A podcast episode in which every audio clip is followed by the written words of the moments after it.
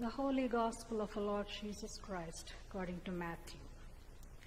Glory to you, Lord Christ.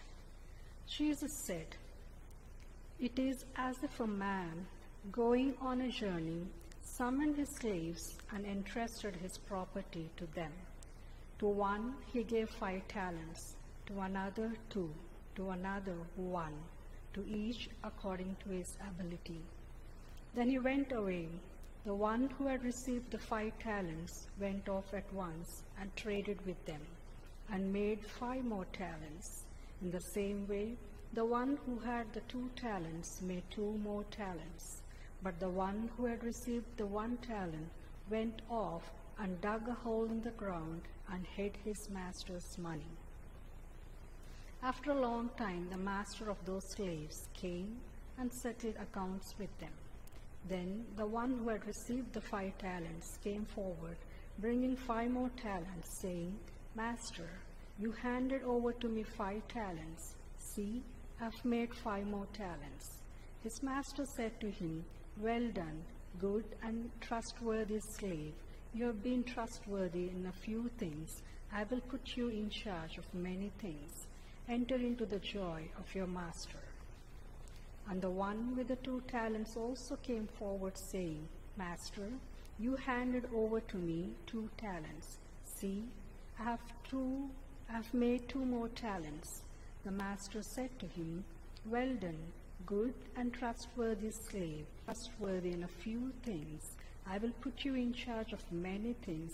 Enter into the joy of your master.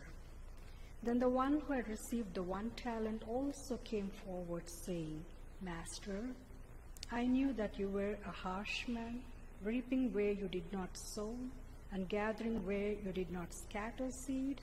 So I was afraid, and went and hid your talent in the ground.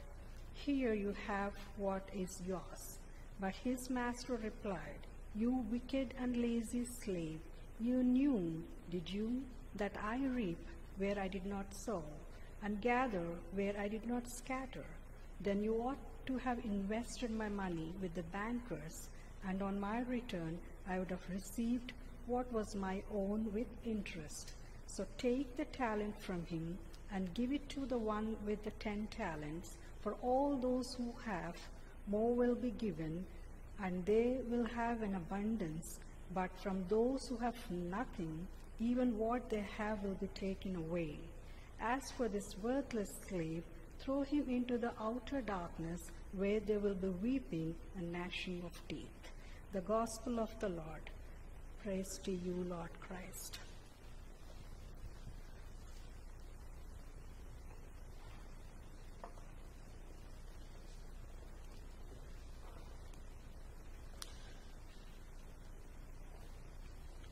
Let us pray.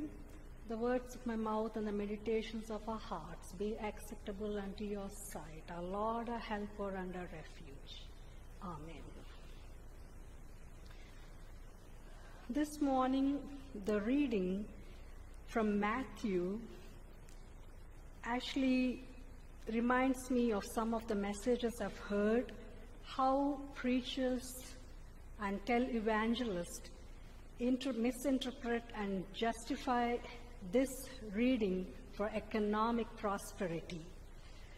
And if you are breathing a capitalistic air, you think that Bible, especially this reading, approves you to invest uh, more or to just live on your interest, or it is like just multiplying, making, making it more, whatever um, money and finances you have. But it is always important when we look at the parables, parables in itself has multiple layers with meanings and different settings. If we are thinking this reading is something to grow our resources or finances, maybe we have to look from what setting it is coming in Matthew's Gospel, chapter 25. Matthew chapter 25 is almost um, coming to an end, and the life of Jesus also is closing in. He knows that He, his death is coming, he's going to be crucified and then resurrected. So, do you think Jesus is telling this parable to make his disciples to have, they have their focus on uh, money or to earn or to invest? He is actually preparing the disciples how to live in the meantime when Jesus is gone. How to live in the meantime when Jesus is gone with responsibility and accountability. It is interesting for Matthew, the message is not so much that you risk losing money or you get hurt in a relationship.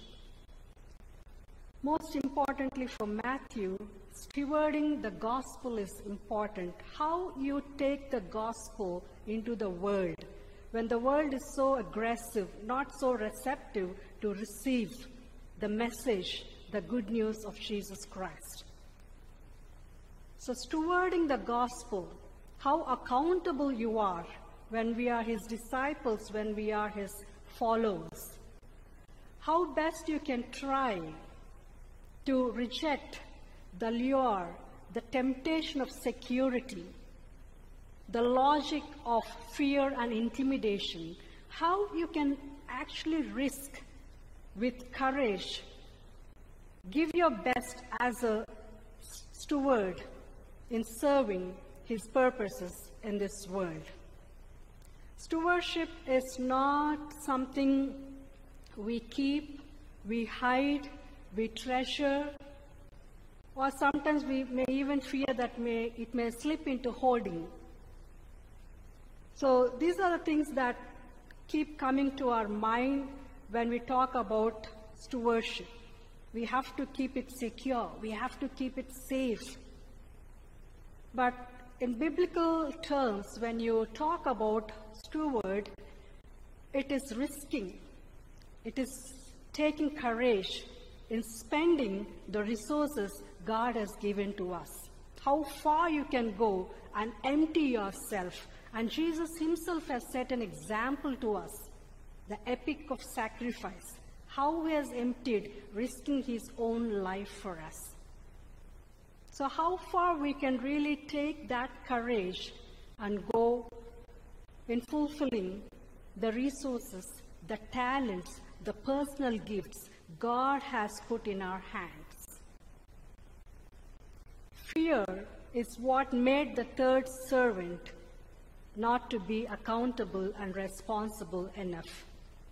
The other two, when we look into the master giving the money and going away to a distant land, the master probably, probably would not have expected them to multiply or make it double. They did not earn it. It was just a, a reckless giving. He would not have trusted at least that they would do something. But here, when he returned, he was really amazed the way the other two slaves have ended up showing how they've creatively used what the master had given to them. But the third one says, I fear you, you're a harsh man, you're a mean and cruel man, so I didn't want to risk. The resources, whatever we have, it is meant to circulate, it is meant to spend. Even at these times, if you take, for instance, the church endowment funds, the investments, whatever we make for the church, we have a particular cause, reason, and purpose for it.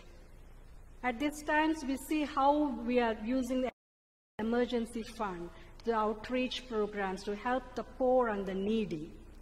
So it's not that you, you secure them in a place and keep them tight and close, but rather you have to keep spending for others. You have to generate a blessing to the church Stewardship, it's not just an individual concept here, but being a steward is a bigger picture where you keep moving to a group and to a church and to a community, that is how you circulate this blessing of resources what, has, what God has given us. Many a times we use this uh, passage for stewardship campaign in the churches, how, how we have to be encouraged in a way to give our resources to the church and to the needs of the people. Preservation is not preparation. If you're digging, keeping it safe and secure, that is not preparation. As much as I said about that, it is also not the endurance we are talking when we talk about the stewardship. Because endurance is not starting from where you began. So, other two slaves, when they were given the talents, they prepared for the master's coming. They did something what he has given in imaginative, in a productive, and in a creative manner. But the other one, he just preserved, but he did not actually prepare himself for the master's coming. Because when master returned, he's just empty handed. He didn't have anything to offer. And the endurance, these two servants, if you read in that scripture, it says the master has been gone for a long time. So, in the meantime, there are a lot of temptations. There are many ways you get tempted and lose your faith, lose your ground, and you get diverted, deflected into doing other things. But they endured which is why we see eventually the result of doubling the talents and showing the master what they've done uh, with those talents. And master says that you've been so faithful in few things, so I'll put you in charge of many things. So endurance is not starting from where you began. So the third slave ended up what master gave, he just had the same thing. So there's, there's no progress, no preparation, no moving forward. It just as buried it is inside that. So as we reflect on this passage today, stewarding the gospel, it is beyond money. It's just not the money we talk when we talk about the stewardship. It's beyond money. And secondly, it is stewarding the resources, how best we are useful to others with the gifts and talents and abilities that God has put in our lives. And third is stewarding the faith. All this can be done when we are strong in faith. How we are, as stewards, how we are growing strong more in faith thriving even in a toxic environment when everything discourages, disappoints, and makes us feel sad or makes us to lose hope. Sometimes we don't have proper relationship with God. Sometimes we tuck away the faith and we take out in the emergency time when it's needed, when you're sick, or maybe for somebody or for you. So faith is like on and off in our lives. Unless you see it as a constant companion, something that it is part of you that every day you live out, that is not true faith unless you, you take it with you every day that you grow in faith. One of the scholars, he says, faith, stewardship in faith is like I light every last bit of the candle, which is giving myself totally I manage even the last thing to light. I was um, reading one of the stories in, um, about the desert fathers uh, in the early, early Christianity. So most of them at that time were driven in faith and they were sent into wilderness to live in a minimum comfort where they do fasting, praying, and just uh, living, um, just depending on God's uh, grace and to grow themselves in uh, spiritual riches. So one day, this young monk, who actually was so strong in faith, went to this uh, father, uh, Abba Joseph, and said to him, I've been uh, praying, fasting, weaving baskets, and doing everything. What more should I do? What more should I do? So, this Abba Father, what he did was he raised his arms like this, and the fire shot from his fingers. The fire shot from his fingers, and this young monk was really amazed. So he looked at the monk and said, Why not become totally fire? Why not become totally fire? Maybe today the call for the churches, for each one of us is, when we talk about stewardship, it is why not totally become fire for the Lord, to risk, to have courage in doing things that God and responding to God's call in our lives every day through faith, so that we may be, that we may become totally fire. May Spirit encourage us in that way so that we may be useful for the church and for the community. May God bless these words, Father, Son, and the Holy Spirit.